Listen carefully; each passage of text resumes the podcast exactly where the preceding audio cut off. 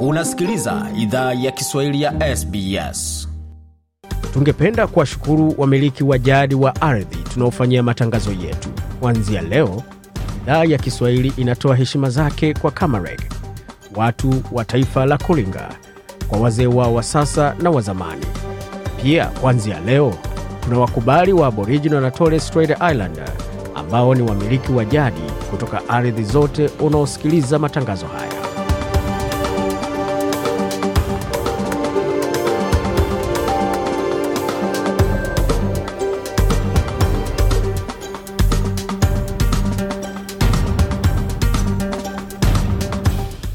Jambo popote lipo na karibu katika makala idhaa ya Kiswahili ya SBS. Uko na migode migerano, tukuletea makala kutoka studio zetu za SBS. Hivi sasa ni saa nne saa nne dakika moja kwa masaa ya mashariki ya Australia, sawia na saa tisa saa tisa dakika moja kwa masaa ya mashariki ya Afrika, hususan Nairobi, na saa nane dakika moja kwa masaa ya Afrika ya Kati, katika maeneo ya Congo, Burundi na Rwanda. Tuna mengi ambayo tumeandalia, lakini kwa sasa tupate kionjo cha yale ambayo yakopo mbele, tukianzia katika kampeni za uchaguzi mkuu nchini Kenya ambazo zinaendelea kufikia kilele na cheche za kisiasa pamoja na mashambulizi ya kisiasa yanaachiliwa bila kujizuia, tukianzia kwa upande wa Mheshimiwa Ruto akimweleza mwenza wake Bwana Kenyatta kwamba Wacha kutisha Wakenya. Kazi yako ni kuhakikisha ya kwamba Wakenya wote wako salama. Wacha kutuambia ya kwamba tutakujua wewe ni rais. Sisi ndio tulikuchagua na tulikuchagua uwe rais wa Kenya. Wacha kututisha sisi, hapana watu wa kutishwa. Makonde ya kisiasa hapo yarushwa kutoka upande wa Kenya Kwanza. Na je, upande wa Azimio wana yapi ya kusema kama jibu kwa upande wa Bwana Ruto? Junet Mohamed na mengi zaidi. Wakati ya kuchoma watu kwa kanisa imeisha. Safari utashindwa peupe, na ukicheza ulete nyokonyoko kabiti mara moja. Tena sio baba atakuweka kamiti, watu kama sisi ndio tutakaweka kwa kamiti. Pana cheza na sisi wewe. Anasema wakistaajabu ya Musa ha, Firauni basi atakuonyesha yake. Hapo Junet Mohamed akimjibu Bwana Ruto katika sehemu yake ya kampeni za Azimio, wakizungumzia masuala mengi mbali mbali, lakini hayo yote tutaweza kasikia muda usio mrefu. Lakini kwa sasa tuingie moja kwa moja katika muktasari wa habari.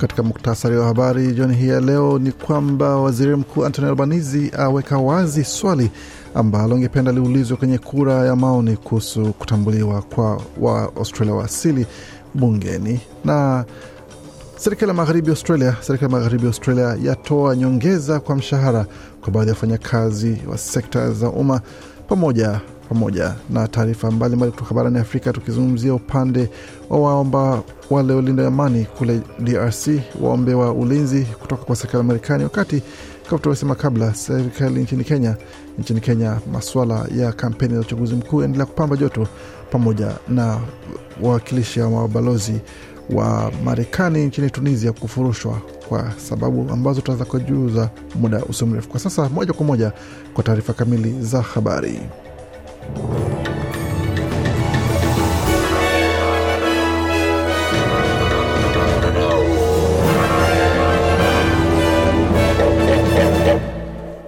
Wasikiza idhaa Kiswahili ya SBS ukiwa na migode migerano, na hapa ni taarifa kamili ya habari. Waziri mkuu anaamini mapendekezo ya mageuzi kwa katiba kuanzisha sauti ya watu asili ni rahisi zaidi kwa umma kuelewa watakachopigia kura. Anthony Albanese jana aliweka wazi pendekezo la swali kwa kura ya maoni ya kihistoria kuhusu kuwasilishwa kwa sauti bungeni. Swali litakaloulizwa ni je, unaunga mkono marekebisho kwa katiba inayoanzisha sauti ya Aboriginal na watu wa Torres Strait? Bwana Albanese ameeleza shirika la habari la ABC kwamba amejifunza kupitia uzoefu wa Australia kwa kura ya kuwa nchi huru ya mwaka 1999. One, of the things that I'm trying to avoid here, there will be, as occurred at the end of the last century, Anasema moja ya vitu ninavyojaribu kuepuka hapa kama ilivyokuwa mwisho wa karne iliyopita, wakati kura ya maoni haikuwa fani- haikufanikiwa, watu wakitafuta maelezo yote na kusema kama haukubali vipengele hamsini na kama hukubali baadhi ya vipengele vya hamsini ila unakubali 49 piga kura ya la. Hatufanyi hivyo tunajifunza kutoka historia alisisitiza bwana albanizi mbunge bunge la watu wa kwanza la victoria limemwalika waziri mkuu asikize mafunzo kuhusu maendeleo ya jimbo kuanzisha mkataba wa watu wa asili jimboni humo Marcus Stewart ni mwenyekiti mwenza wa baraza hilo na amesema uzoefu wa Victoria unatoa mafunzo mengi kwa mkataba wa kitaifa. Na bila shaka unaweza ukasikiza makala maalum kuhusu sherehe ya Gama ambayo ni sherehe inayokutanisha watu wa asili nchini Australia ama wote kote nchini Australia kwenye tamasha hizo ambazo bila shaka utapata maelezo kamili kuhusu nini kinahusika katika tamasha hiyo ya Gama. Tukila taarifa ambazo tumeandalia, serikali ya magharibi Australia inawapa baadhi ya wafanyakazi asilimia sita ya nyongeza malipo kama kinga dhidi ya mfumuko wa bei. Idadi ya wafanyakazi laki moja elfu hamsini katika sekta ya umma wanaojumuisha walimu, wauguzi, maafisa wa jeshi la polisi wanaofanya usafi pamoja na watumishi wa umma kwa sasa wanapewa nyongeza ya asilimia tatu kwa mshahara wao kwa muda wa miaka miwili ijayo. Hiyo ni nyongeza zaidi kwa asilimia mbili nukta sabini na tano ya kabla wanapewa pia marupurupu ya ziada ya dola elfu mbili mia tano ambayo itawapa wafanyakazi wa kima cha chini cha malipo maongezeko kubwa ya mshahara wao. Kiongozi wa jimbo hilo Mark McGowan amesema kwamba nyongeza ya sehemu ya mshahara huo ni zawadi kwa kazi ngumu ambayo wafanyakazi wa sekta ya umma wamefanya wakati wa janga na We have listened. We have provided something that no other state has, which is the across the board Bwana Magawan anasema kwamba tumesikiza, tumetoa kitu ambacho hakuna jimbo lingine limefanya, ambalo ni nyongeza ya mshahara. Majimbo mengine yamefanya hivyo kwa baadhi ya nguvu kazi, ila si nguvu kazi yote. Kwa hiyo tunataka hakikisha nguvu kazi yote inatambuliwa, haswa kwa sababu wakati wa uviko kila mtu aliongeza juhudi, amesisitiza Bwana Magawan. Bwana amesema kwamba pia gharama ya shinikizo ya maisha itagharimu jimbo, bajeti ya jimbo hilo takriban dola milioni 634 ya ziada katika muda wa miaka minne ijayo. Na tukiendelea taarifa ambayo tumeandalia, zaidi ya walimu mia mbili wataajiriwa jimboni New South Wales kujaribu kuondoa shinikizo kwa sekta ya umma ya shule ama sekta ya shule ya umma ambapo kumekuwa na uhaba wa wafanyakazi hususan walimu, ambapo sasa nyongeza hiyo itaweza kusaidia katika maswala ya uongozi pamoja na maswala ya walimu ambao wanatoa msaada vilevile katika maswala ya uendeshaji wa baadhi ya mashule.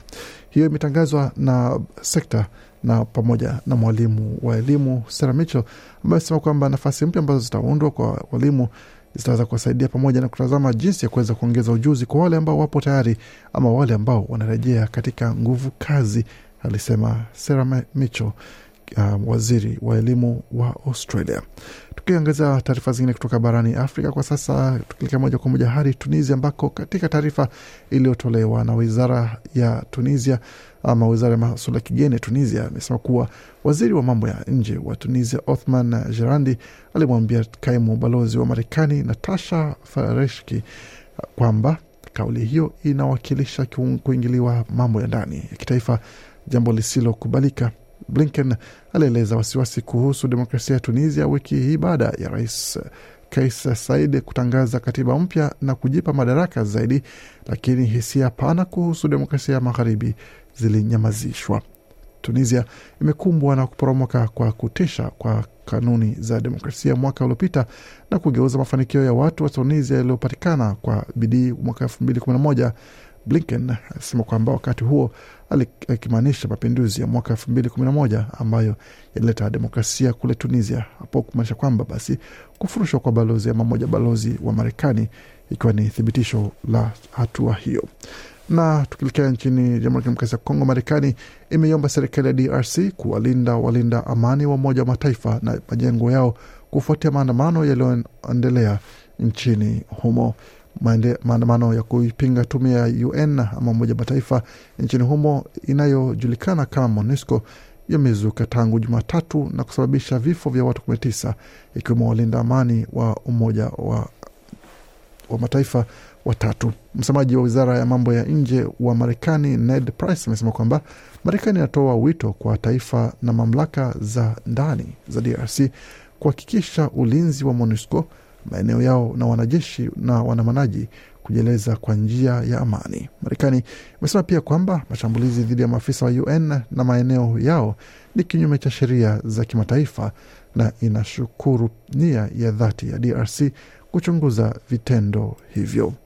Na tukielekea nchini Kenya, kura mpya ya maoni ya shirika la utafiti la TIFA lenye makao yake mjini Nairobi inaonyesha kuwa kinyang'anyiro cha urais katika uchaguzi mkuu wa Kenya kiko sawa na na kitakwimu. Raila Odinga, kiongozi wa upinzani anayewania nafasi hiyo kwa mara ya tano, anaongoza kwa asilimia 46.7 za mpinzani wake William Ruto, naibu rais ambaye kwa sasa ana asilimia 44.4 ya kura. Kwa mujibu wa katiba ya Kenya, ili kushinda katika duru ya kwanza kwenye uchaguzi mkuu, mgombea anahitaji zaidi ya nusu ya kura zote, angalau asilimia 25 ya kura zilizopigwa katika majimbo takriban nusu miongoni mwa yote 47 ikilinganishwa na kura za maoni ya awali za utafiti wa TIFA. Sasa zinaonyesha kuwa kura za Daktari Ruto imepungua idadi ya dhidi ya Raila Odinga ambaye awali alikuwa na asilimia 42 dhidi ya asilimia 39 za Daktari Ruto. Kura ya maoni zinaonyesha kuwa Odinga ana uungwaji mkono zaidi katika maeneo ya Nyanza, magharibi ya kusini ya Rift Valley pamoja na Nairobi na sehemu za Lower Eastern, wakati Daktari Ruto ana uungwaji mkono zaidi katika maeneo ya kati ya Rift na mlima Kenya.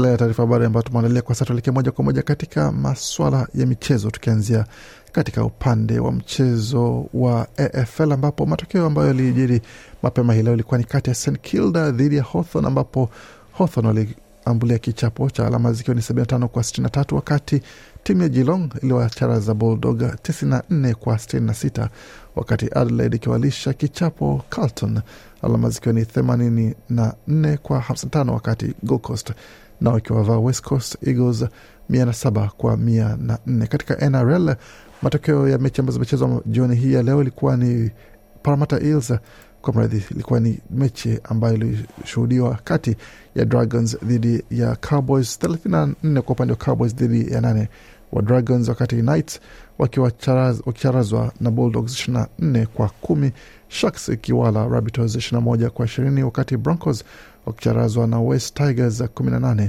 kwa 32. Tukitazama katika taarifa kutoka maeneo ya michezo ya Jumuiya Madola ambapo Australia Mwaustralia amepata ushindi katika marathon ambayo ikiwa ni kihistoria. Jessica Stanson amepata ushindi katika marathon ya wanawake katika michezo ya Jumuiya ya Madola. Mwanariadha huyo mwenye miaka 34 amekuwa mwanamke wa kwanza katika marathon kushinda marathon tatu ama medali tatu za kwenye michezo ya Jumuiya Madola ambayo alikuwa ameshinda kabla katika michezo ya nyuma medali ya dhahabu. Stenson ni mama pamoja na kuwa mmoja wanariadha ambao wamekuwa wakionyesha umahiri wao katika miaka hivi karibuni. Alipata ushindi katika muda wa masaa mawili na dakika 27 na sekunde 31 akivuka mstari wa mwisho mbele ya Mkenya ambaye alishinda dhahabu uh, ambaye ni Margaret Morioki ambaye alimaliza sekunde 29 tu nyuma za Samantha kwa mradhi Jessica. Hapa huyu hapa akizungumza na baadhi ya waandishi wa habari punde baada ya kukamilisha michuano hiyo.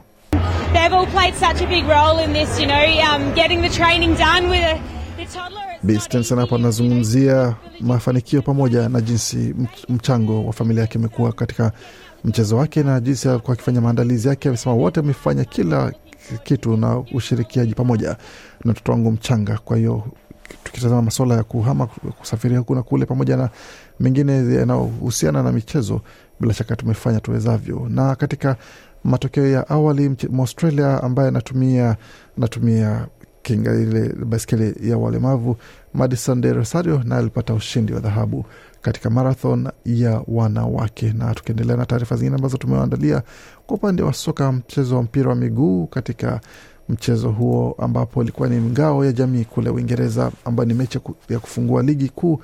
Liverpool iliwacharaza Man City tatu moja katika mechi ambayo ilikuwa ni kusimua, ambapo Trent Alexander-Arnold kufunga katika dakika ishirini na moja mechi ikasawazishwa na Julian Alvarez, mchezaji mpya mshambuliaji mpya wa Man City. Mohamed Salah akafunga mkwaju wa penalti katika dakika 83 wakati Darwin Nunes nyota pamoja na mchezaji ambaye ana gharama kubwa zaidi Liverpool akapachika goli la kusindilia pale ushindi huo katika dakika ya tisini na nne na kuwapa Jurgen Klopp pamoja na vijana wake ushindi katika mechi ya kwanza. Mechi za kwanza itaanza Ijumaa ijayo ama alfajiri ya Jumamosi, ambayo itakuwa ni kati ya Arsenal dhidi ya Crystal Palace, ambayo itakuwa ni mechi ya kusimua mno, na yote hayo tunaweza kupata kwenye tovuti yetu tutakapoletea yote hayo na mengine mengi zaidi kuhusu ulimwengu wa michezo.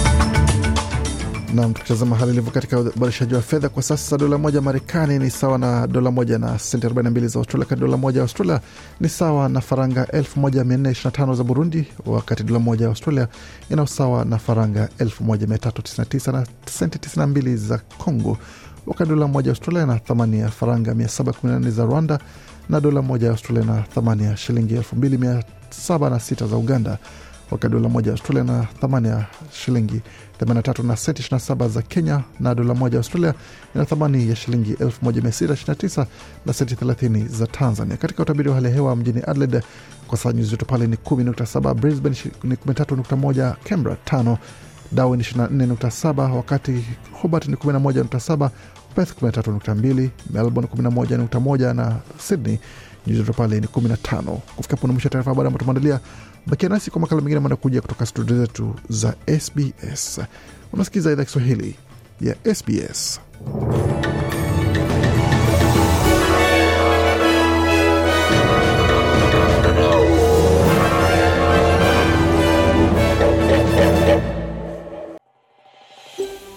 Je, unataka kusikiliza taarifa zingine kama hizi? Sikiliza zilizorekodiwa kwenye Apple, Google, Spotify au popote pale unapozipata.